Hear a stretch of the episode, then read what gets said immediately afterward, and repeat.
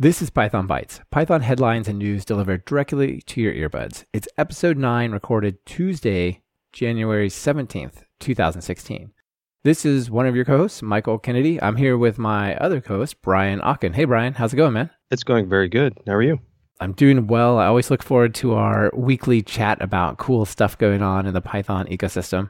And I see that you found something quite cool for our first item. Actually, this, it's a series of things. Uh, the uh, the link that we have is to Python asynchronous I/O walkthrough, and here's the story. So in July, there was an open source book published called 500 Lines or Less. The Architecture of Open Source Applications is the website, but they do um, uh, various open source free books, uh, which is pretty cool. Anyway, the 500 Lines or Less had one chapter in it uh, from from Jesse Jiryu Davis and Guido van Rossum called A Web Crawler with Async IO Coroutines.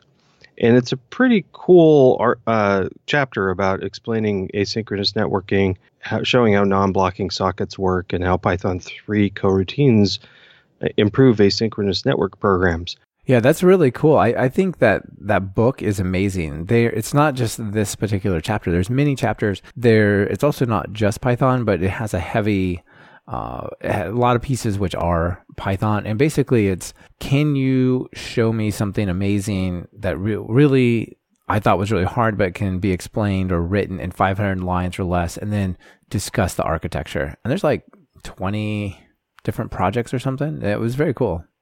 Yeah, and the the series is pretty neat. So this this is 500 lines or less. There's previous books that are like about uh, about architecture and about um, performance issues, and it's it's a neat thing they're doing. Uh, but this this particular chapter for me, um, since I'm kind of new to the asynchronous world, it still was a little bit heavy to get into. And so Philip Guo, who I think he interviewed you once. Yeah, I he's been on my show on Talk Python to me on episode 22, and I also was on his show. He started a podcast recently. It's got like 25 episodes or something. And yeah, I'll be sure to link to that. That that's a really cool one as well. He he interviews people just kind of generally in the programming space. So what he did was it's pretty cool. He just is walking through this article and talking about it and then also and showing it on video and then also going through and doing some code examples.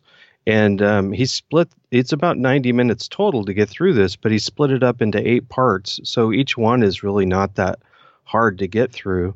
And um, I, it's a pretty cool idea and i really appreciate it. Um, i think it's a good way to to learn to see to see somebody doing it to hear them, to, to use all your senses. Really like that. I think this is great work. Nice work, Philip. Way to go. He's done stuff like that before. Like I uh, had him on. The reason I had him on episode 22 of Talk Python was he did this thing called CPython, a 10 hour code walk which was like a, an exploration through the CPython internals, which I found really enlightening. And we actually, I talked to Jesse about his article on episode 69 as well, uh, when we talked about writing as a developer. He's got some really cool thinking around like design patterns on technical writing and stuff. So this is this is really cool. I think I think seeing a problem unfold before your eyes in code is much different than seeing the finished product discussed. And I, I find I learn really well that way. So I'm I'm happy this is here. I haven't had a chance to go through it, but I'm looking forward to it. And also both Jesse and Philip are doing some cool things to help the entire community, which I appreciate. Um, Jesse's been supportive of a lot of people, including me. Yeah, absolutely. Jesse's doing great stuff. Do you want to think about the future of Python a little bit? Um, I I thought I was thinking about the future of Python with switching to 3.6 recently. So, but uh, yeah. what, what do you think the future has in store? We were living like right on the edge of the front wave, but there's an article uh, I thought was pretty interesting. I don't necessarily agree with everything, but I felt that it was certainly, you know, thought provoking. Um, a guy named Serdar Yagulap, I'm sorry, I'm sure I messed up your name, wrote an article and it's called Four Likely Future Twists for Python. And I thought that was pretty cool. So let's go through the four twists. The first one does not make me happy, but is uh, certainly something that I can see coming into existence as, as a thing. So we'll see. But the first one that they put that put out there is that Python 2x may live on. Yeah, I actually can see that this might happen. I mean, it's an open source project, so there's nobody stopping you from doing it. The thing that's going to make the difference is what do the core developers do, right? So right now the core developers are all focused on making sure that we make Python 3 as great as possible and they're putting their energy into it and so on. So I think Python 3 is certainly the right place for people to be. But I can see like large banks, you know, you think of places like Bank of America, they've got gosh, I, I don't remember the, the exact stats, but I was talking to Mahmoud Hashemi from one of the enterprise Python episodes I did, and it's something like the number of lines of Python 2, I don't even think it's 2.7, it's like 2.6 or 2.5 code is in the millions. Like 5 million lines of codes or something crazy like that. I can see a company like that forking Python and just making making some kind of ongoing effort. Supporting your own Python just that just doesn't sound fun. It sounds like a really bad idea. I would much rather uh, people just upgrade and we can all work together and live together and, and do great stuff. Here's one of the predictions that there'll probably be somebody that forks Python 2 and tries to keep it going. Uh, whether that turns out to be beneficial or, you know, trading one set of problems for a worse set of problems, we'll see. yeah. The other one was uh, this one I had no visibility into. This I I didn't see this coming, and I read the title and I said requirements.txt may be replaced with something better. Thought, what? Okay, well, maybe. It turns out the guys over at the Python Packaging Authority, that's the PyPI and pip and, and all those uh, projects. So there's a organization, a group of people that actually work on that. They're working on this thing called pip file. And it's like a proposed new file format that's supposed to replace requirements.txt. That's interesting. Isn't it? Yeah. And so uh, the idea is that pip file is going to be better or superior to requirements in that it has a TOML syntax, uh, which is, if I recall correctly, it's a little like YAML.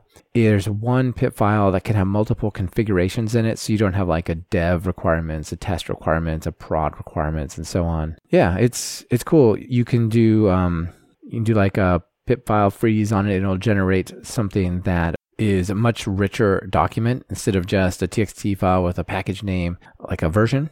So there's a lot of configuration and stuff in there. Like for example, one of the things you can do in these pip files is you can actually set the source of the packages, like right in your requirements file. So you can say, I want to use this version of Python. I want to use it against this source, like pypi org, or you could create your own devpi server thing and run it internally, and that would be part of your requirements file. So lots of cool uh, enhancements there. Um, I'm interested to see where it goes, but it's out there on GitHub. You can actually check it out. Yeah, I'd like to make sure it like sort of goes along the lines with with uh, other packaging issues like the setup file and stuff. Hopefully, it, hopefully we have one thing that replaces everything. Yeah, definitely. Okay, so number three is Python could get more enterprise editions. So we've got things like Anaconda and Enthought, and Intel actually has their own Python implementation that is uh, sort of a repackaging and tweaking of the Anaconda distribution. But just talking about uh, how there may be more variations of Python distributions focused on enterprise needs. Maybe. I certainly see it happening in data science. I could see it happening elsewhere. I could see it, especially since uh, we have to. I mean, everybody that's relying on Anaconda or something kind of has to wait for them to release something when they're waiting for a new version. Uh, and the last one is Python's software repository. So PyPI basically could get enterprise friendly package management. So Christian Medina wrote a really interesting article as a follow up to my episode 84 on the problems with PyPI and uh, open source infrastructure funding and stuff, and put together a pretty interesting article talking about something called the Python Trusted Registry or Trusted Index or something like that as a way to both fund PyPI and make it more enterprise friendly. I'm actually thinking about this problem as well, and I'm probably going to release something like a, an article and a proof of concept, but I'm not ready to talk about it yet. Okay, sounds interesting. Well, so that was four predictions. Are we done with the future? That's that's the future. Let's go back to the present. Okay, so in the present, NumPy is used for a lot of data, data science and really just science and engineering. A lot of people use NumPy. There's a, a new book, um, an open source book called From Python to NumPy, and it's from, I think this is a French person, Nicolas Rougier. The book is pretty interesting. It takes the, the assumption that you already know Python, you're an intermediate developer, and you just need to get um, your understanding of NumPy to apply it to whatever problem you're on. And it, it looks well, I haven't read a ton of it, but it looks really well formatted. I like the topics that, that are in there. Just sounds interesting. Yeah, it sounds really cool. And if you're in looking for scientific computation and you're thinking of like, am I going to shell out two thousand dollars for MATLAB? Well, you know, maybe look at some of the Python tools. Right, it's definitely growing. Yeah. You know, it's it's cool for us to think about the future, but what if like machines could think about the future? machines, I, yeah. I, I really feel like 2016 and 2017 is the year where AI became not something that's always five years in the future, but actually something that's starting to take shape in the present. Yeah, and it affects now affects everybody with all of their speaking devices. Yeah. And I, you know, we could be mean and we could say, "Hey, Amazon thing, order us a," but we won't do that. The thing, uh, the item I want to talk about for number four here is something called Universe, and it's a way to take games, basically all sorts of games, and make them available as ways for AIs to experience the world. So here's the deal thing they put together where you can build an AI, put it into a Docker image, give it to their environment, and then they will let it play literally thousands of video games.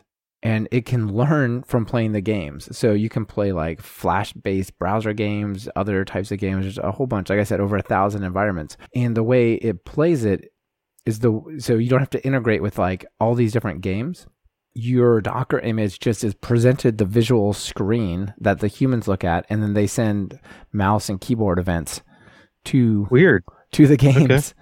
Yeah, so they basically just play as if they were a person playing the game. So they have the same experience of the game as you, but here's all these environments in which you can train and test AIs. What do you think? Uh, it sounds like uh, tic tac toe and global thermonuclear war uh, to me. But hello, Doctor Falken. Would you like to play a game? well, well. So what's the so if you have an AI that has learned a whole bunch of stuff about games, like why? Why would you care about this, right? Like, well, maybe maybe you're working on a robot and you want to teach the robot to walk around and interact with the world, but you don't have the robot finished, you could take the smarts of the robot and, and let it play Counter Strike or you know something okay. for until it gets really good at like not bumping into stuff, like making it through paths, and then you could just plug that into your robot. I don't know, something like I mean this is this is me totally speculating on the spot. I don't know. Yeah, just don't give your robot a gun. Yes, exactly, because it's going to be really good at it at that point. yeah. All right. So another thing that uh, I've been doing a lot with lately is working with APIs and HTTP services and stuff. And your next item is a pretty interesting deep dive into literally the most popular Python package request, which, for those of you who don't know, is downloaded seven million times a month.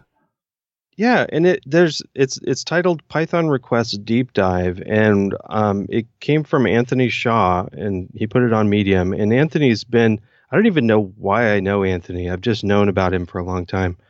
Um, but he's uh, it's a my first thought was it's going to be just teaching people how to use requests, but it's not. It's it's a really cool article. He took um, what what happened was he had he was on a project to convert uh, a large project from HTTP lib, so he wasn't even using URL lib two or anything, HTTP lib into requests. And um, this project was Apache libcloud and with oh, it was handling stuff like HTTP, HTTPS, REST, JSON, XML, whole bunch of bizarre APIs with over he lists over 80 client libraries uh, to handle different cloud services and had one connection class that did the encoding and decoding of everything and uh, converted this all. And this article is about all the stuff he had to deal with, like dealing with sessions, dealing with authentication, uh, how he tests it, doing prepared requests, streams. Uh, it's just a, a chock full of stuff, and it's not even that long of an article. So I think he did a good job. Yeah, that sounds really cool. I haven't had a chance to read it, but I definitely bookmarked it. You know, Anthony Shaw is a great guy. He's doing cool stuff. He talked about libcloud on podcast init I'm afraid I don't remember the number, but you can listen to him there, and, and that's that's really cool. Uh, it's a cool project, and this sounds like a pretty serious real world upgrade from one library to another sort of example. And I think there's probably a lot of lessons people can get from this. And one of the one of the neat things he has in here is he uses a tool called requests mock, and I w- looked through this uh, the API for this, and it really is uh, pretty cool. So my my philosophy on mocks is to uh, to really only mock what you absolutely have to have to do not everything, but some of your testing should be using mocks uh, when you're uh, dealing with outside resources. And you know, an, a HTTP request clearly is dealing with an outside resource, but the the API for this is very very simple and very powerful. And I got to try it out. Looks yeah. neat. I hadn't heard of request mock requests mock and that sounds like super useful because you're right that's one of the places if you're doing testing you really don't want to have to set up the service and configure it in test mode or whatever now, that was dealing with APIs on the internet. How about desktop applications? Yeah, so let's talk about Python and desktop applications. I certainly you can build interesting desktop applications. You know, Dropbox is a real world example of, you know, probably the most widely deployed Python desktop app in the world because that client thing that I see spinning right now in my little uh, notification bar, that is all Python.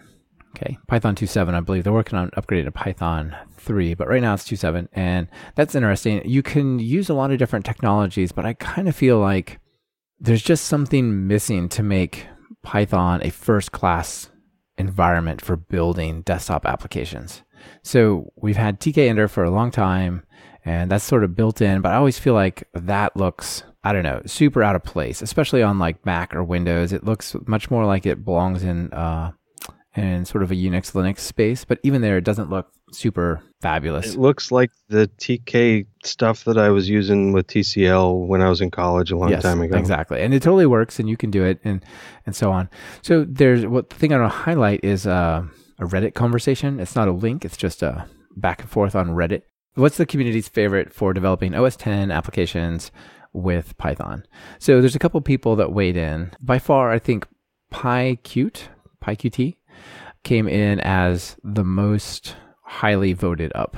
And have you done anything with Qt? I did a small project with it a long time ago. But yeah, the the thing I like about Qt is it the stuff that comes out of it looks native. It's based on C++, so it starts super fast. It, it feels like an app that belongs wherever it's running. And I think that's cool.